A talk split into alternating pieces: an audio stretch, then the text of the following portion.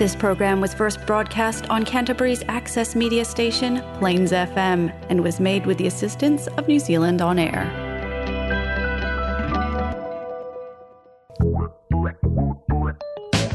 It's time for Bookenz.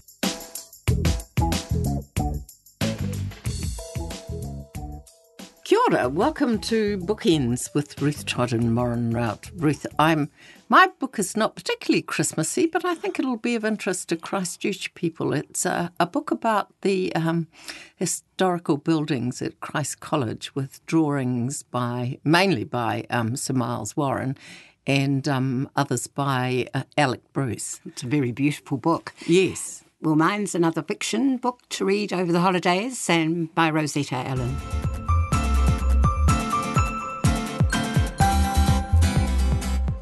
Rosetta Allan is a best selling author of prose and poetry.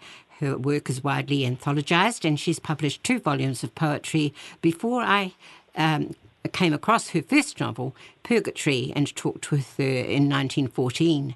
It was that book was selected by Apple Books as one of the best reads of that year, and since then she's received the Kathleen Grattan Poetry Award.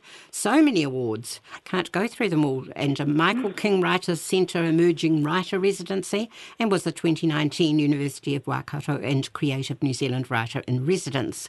In 2016, she was the first New Zealander to take up the St Petersburg Art Residency, located within the Museum of Nonconformist Art in Russia, where she spent time researching her second novel, The Unreliable People. What a record since I talked to you in 1914. I mean, yes, 1914, 2014, sorry. 14, yeah. I'm doing it well for my age if it was 1914. Thank yes. you. I love that date though. Um, I have been busy, yes. Yes, you, you have. and Crazy Love has just knocked me out as I sort of expected because um, Purgatory certainly did. I wondered why you chose this. It could have been a memoir. You chose fiction. Why? Uh, well, I initially was writing it completely as fiction, and there were quite a of the novel was dedicated to Robert Muldoon. Uh, the actually starts with a letter to Robert Muldoon, which reflects a novel I sent to him back in 1984.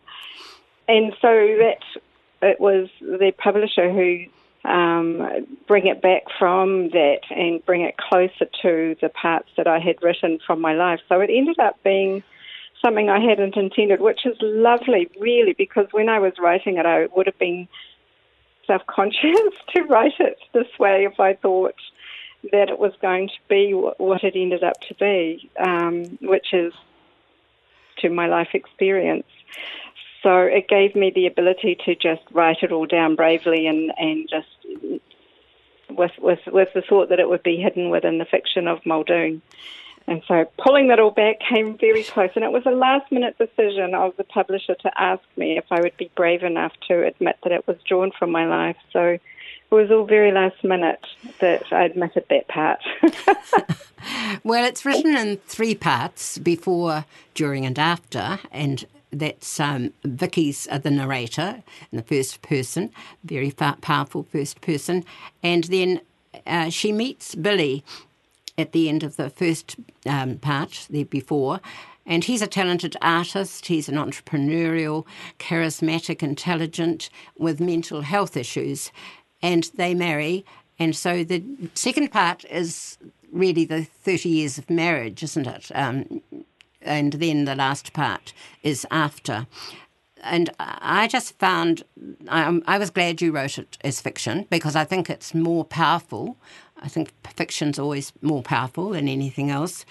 And it's set against um, the political background of Muldoon and Billy's bipolar mental illness. And it's a love story and a, an incredible love story about how does love endure um, when things go up and down with people, more than up and down, I guess. It's putting it down a bit. But, um, you know, I'm, I'm absolutely um, gobsmacked by it, uh, Rosa, Rosetta, because it um, I didn't know how it was going to finish and um, but that they were two characters that really were in love all the time, weren't they? Right, and I'm so glad that you see that it's a love story because to me it is a love story. It's it's it's it's you know that question you get asked, what's the secret to a long marriage? We've now been married years and I would get asked that so often and I really an answer it and and that is that you just keep on keep supporting one another and and that's what we have done throughout our lives and that's for me really important why there was a before during and after because the before he very much saves Vicky key and in the middle she's trying very hard in various different ways and and uh, to save him and one of those ways is to actually come to the point where she realizes she would have to give up her life perhaps to save herself, perhaps to save him. And in the in the final part, you know, life goes on. You are you continue saving each other through um, life's curveballs that forever come at you. so I'm glad you can see that it is a love story. To me, it very much is a love story. Oh yes, yes, I never doubted that. Um, it made me think about marriage and how you coped so well, and um, and how he was uh, always loving you, and um, and you you hung in there, didn't you? Um, and I'm thinking about the title, "Crazy Love," as the Van Morrison song suggests. Crazy love can take away the troubles. It can, though, add a whole lot more. yes, and there's music motifs all the way through, and I hope that when when the readers are reading it, that they, their, their foot starts tapping, the, yes. especially the readers who recognise those songs from the 80s. Yes. well, I certainly do, and. Um, it's courageous. It, it, was a courageous step to write it and to write it as fiction. Um, I'm so glad you did that, and whoever decided with you that that would be the way to go. Um, Tell me about Billy, and because there's a lot about mental health in that second part. And what mental health, I mean, mental health is in the news every day, and it's not getting any better in New Zealand, and there's, there's no help for so many people. It's a huge, huge gap in our lives at the moment. There's a huge conversation. When I think of um, the early years that um, of our marriage. Uh, we were married in 1984, and you know, 80s and 90s. There wasn't much discussion around mental and wellness that I'm aware of. There may have been, but I wasn't aware of. So it wasn't until 2012 when my husband had his collapse that I became aware of um, what had been affecting us all those years because bipolar is a psychical disorder. It's a mental disorder, which means it's not an illness, it won't be cured, it will always be with you, and it's just a life um, disorder that you need to um, negotiate with from time to time. Um, so it wasn't until 2012 that that um, I realised that um, my husband had been diagnosed some years before. But in the usual um, fashion of, I think of the stoicism of men, particularly from our era, and uh, there, there was, you know, there was the uh, rejection of that that he could that he could continue, um, and he's a he's a he's a very successful man in everything that he puts his hand to. Um, that he could that he could continue and not have to admit or or or seek treatment for it. But obviously, there came a point where he did, and that's um, today. There's a lot more conversation around mental illness and a lot more acceptance and a lot more help. But you're quite right that there is not enough, and there never will be enough, especially in these times, because what what eventually caused my husband's collapse came three years after the GFC affected us and we, we lost our business. And we spent a year trying to rebuild and lost our home and our business and um, uh, and and that's when we decided we it was pointless trying to get a business back up and running um, in that time of the GFC. So we took uh, he took a sabbatical and went to art school. It was it was three years later after that event had happened that he had collapsed um, with that huge weight of failure and loss, which I know you think about what's happening with COVID now and the businesses that are that are being shut down and um, in the throughout the country and in Auckland, and that's people's lives, that's people's families, and, and I know that that's affecting our mental health um, spike now. I also know that that's going to continue, and my my heart just goes out to those young families. It really does now. I'm getting quite emotional. That um, have a hard road ahead of them. I know that road. I've been there, and um, this need for mental health is is growing. And you see in the newspaper that psychologists are wanting to move offshore because New Zealand is just too hard for them because, you know, at the moment there's a six month waiting list just to get into a, a see a psychiatrist. The situation's not going to get any better, is what I'm saying. And we all need to have loving arms for each other we as do. much as we possibly can. We do, and um, that's what I was really so happy um, as I read the last part um, that you both um, managed to do that, and you especially, because it's a very dark novel. People might find it too hard, but it's so honest and so courageous and it's heartbreaking and, and it's hopeful. So it's stayed with me. I think I'll have to go and read it again. Um, and I put myself in your position, and I haven't been in your position in, in my marriage, but um, I had a son who was sort of bordering on um, mental health issues and um, yeah. And he's showed some of this, but not quite as bad. But um, so good. It's just so brave, so brave. I wonder if you would mind me saying, yes, it is a, a little dark. I do tend to write a little dark, but this is my funniest novel. And I do hope that um, you can also see, you know, that you, the ridiculousness of life that can often be um, seen as, uh, the ridiculousness is, is funny you know, we can oh, look yes, at yes. ourselves and laugh at ourselves. Yes. And very much in the novel, I'm hoping that people can mm. laughing as well. Yes, fairly black humour, but I did laugh. yes. yes. Thanks, Rosetta. Black humour. So beautifully written, and um, congratulations. It will go to lots of places, I hope, and lots of people. Crazy Love is Rosetta Allan's new novel, and it's published by Penguin Random House. You're listening to Bookenz on Plains FM 96.9. There's a magnificent new book out which is entitled Architectural Drawings of Christ College. It's been put together by Sir Miles Warren and Alec Bruce, and it's been published by a local publisher, Quentin Wilson. And uh, Alec, of course, has taken over from Sir Miles as the, I don't know, if, are you the official Christ College architect? What's your the, the title? Question, the question of whether an official, there is an official um, position has been debated quite vigorously for about a decade, so I, I can't even answer that.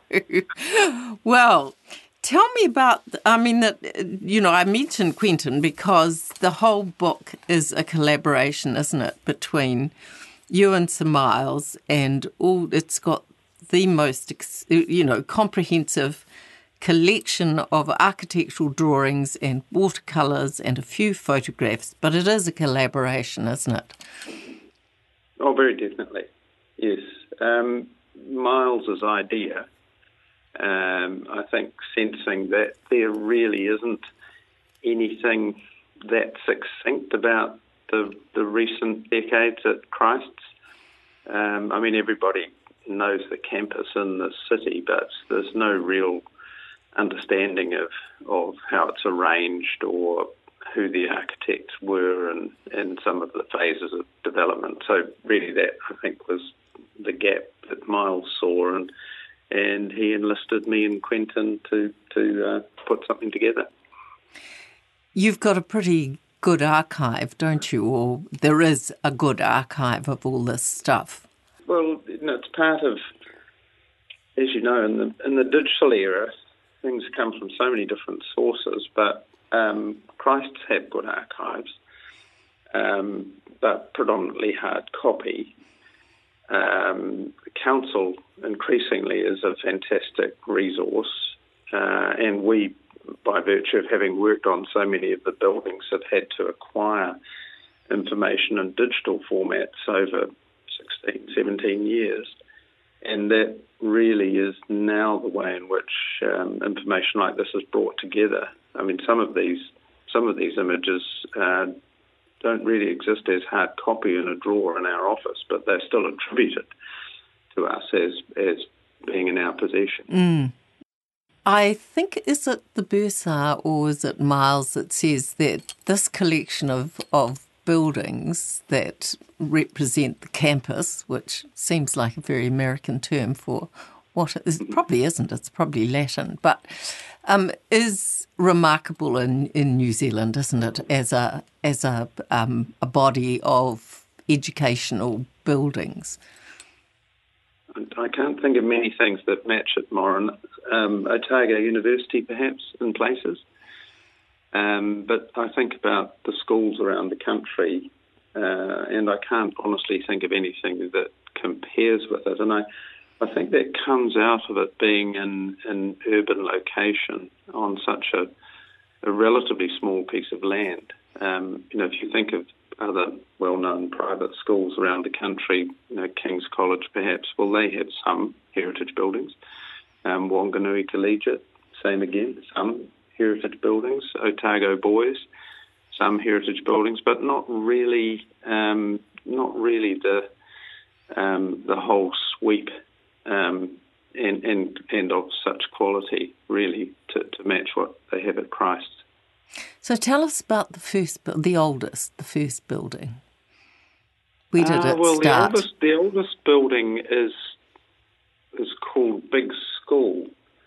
Um, 1860, 1850. Just where's the? I can probably find that. But um, can you believe that the drawings were in the possession of um, Fitzgerald when he was actually on one of the first four ships making his way to New Zealand. So he had he had conceived he had conceived of what a classroom building should be before he even departed England which is remarkable, really. it is, isn't it? Yes, he came fully yeah. prepared. He did, he did, and and it, it, and can you believe it? It has actually stood the test of time.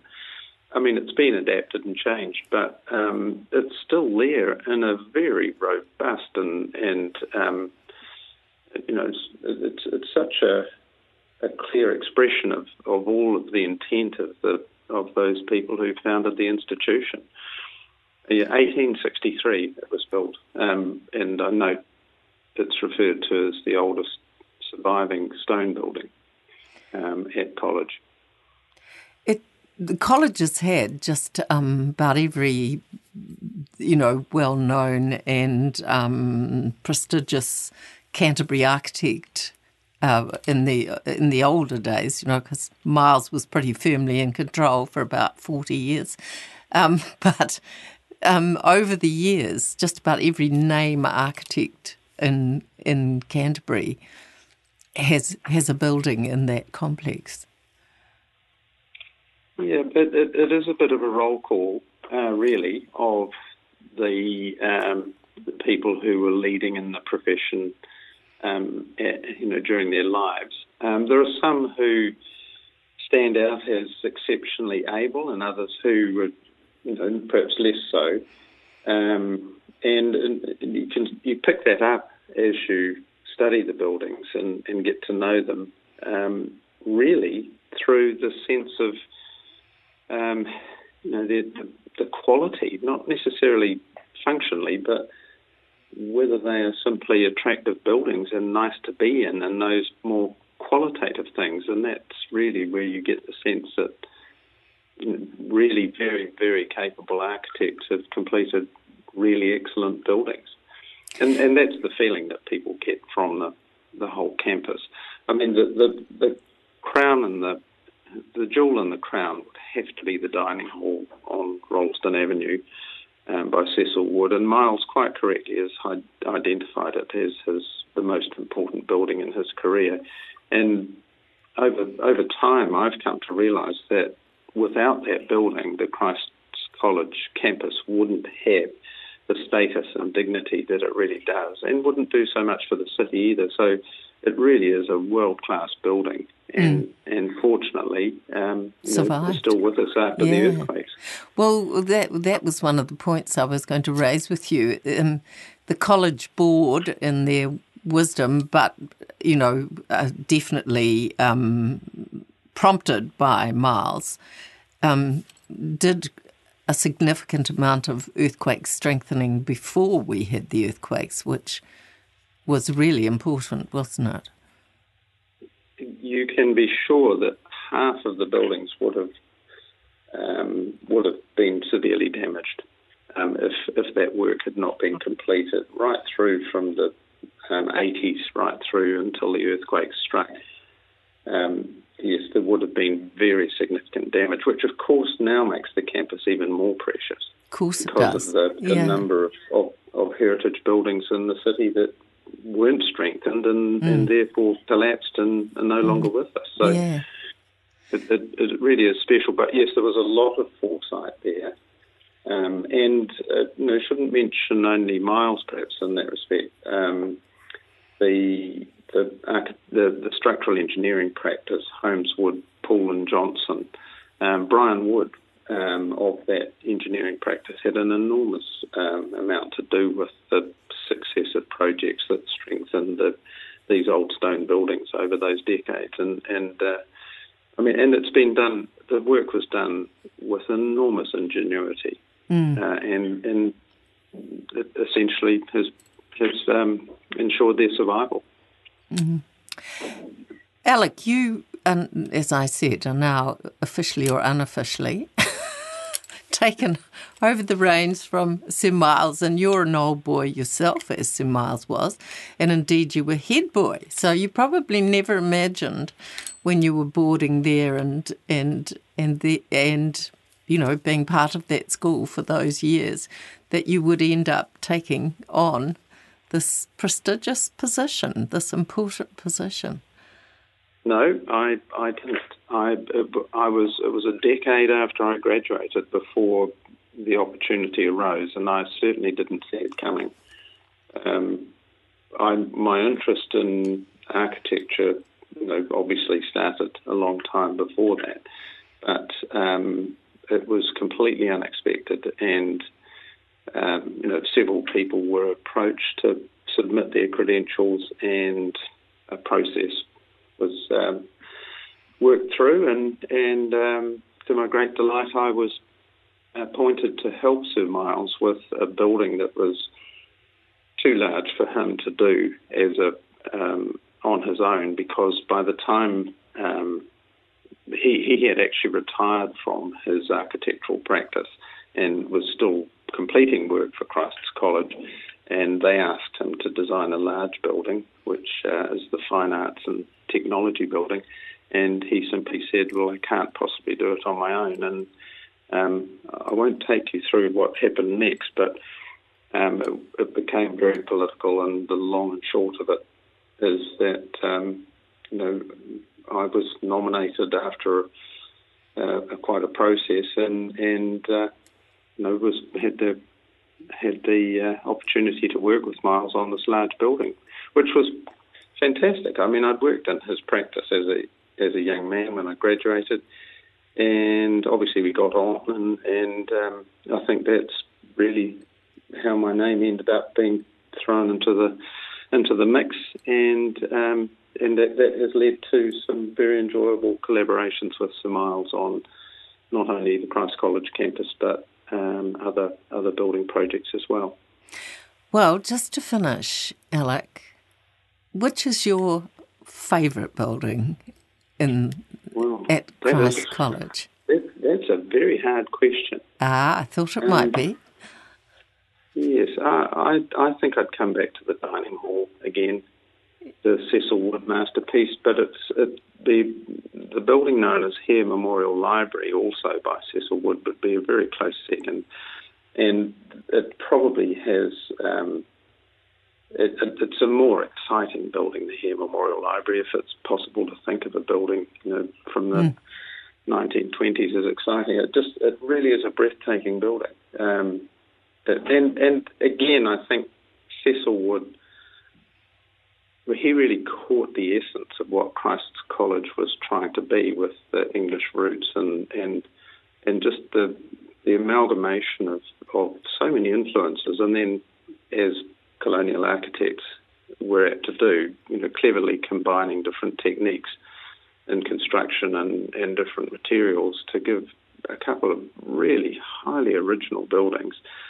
Um, I mean, they are absolute showstoppers. Tourists who walk past the Christ's College gates here across the campus, they see across the quadrangle and they see the Hare Memorial Library, and it really just stops them in their tracks, and they and then they're drawn into the into the main gates, and you know they usually take a few photographs. It just naturally is an inherently eye-catching uh, and very carefully made building. It really is something so it's, it's somewhere between those two. Definitely Cecil Wood would be the standout yes. architect. Din- dining hall, dining hall first because of its urban presence and the dramatic space, and then Hare Memorial Library, a very close second, I think, Morrin.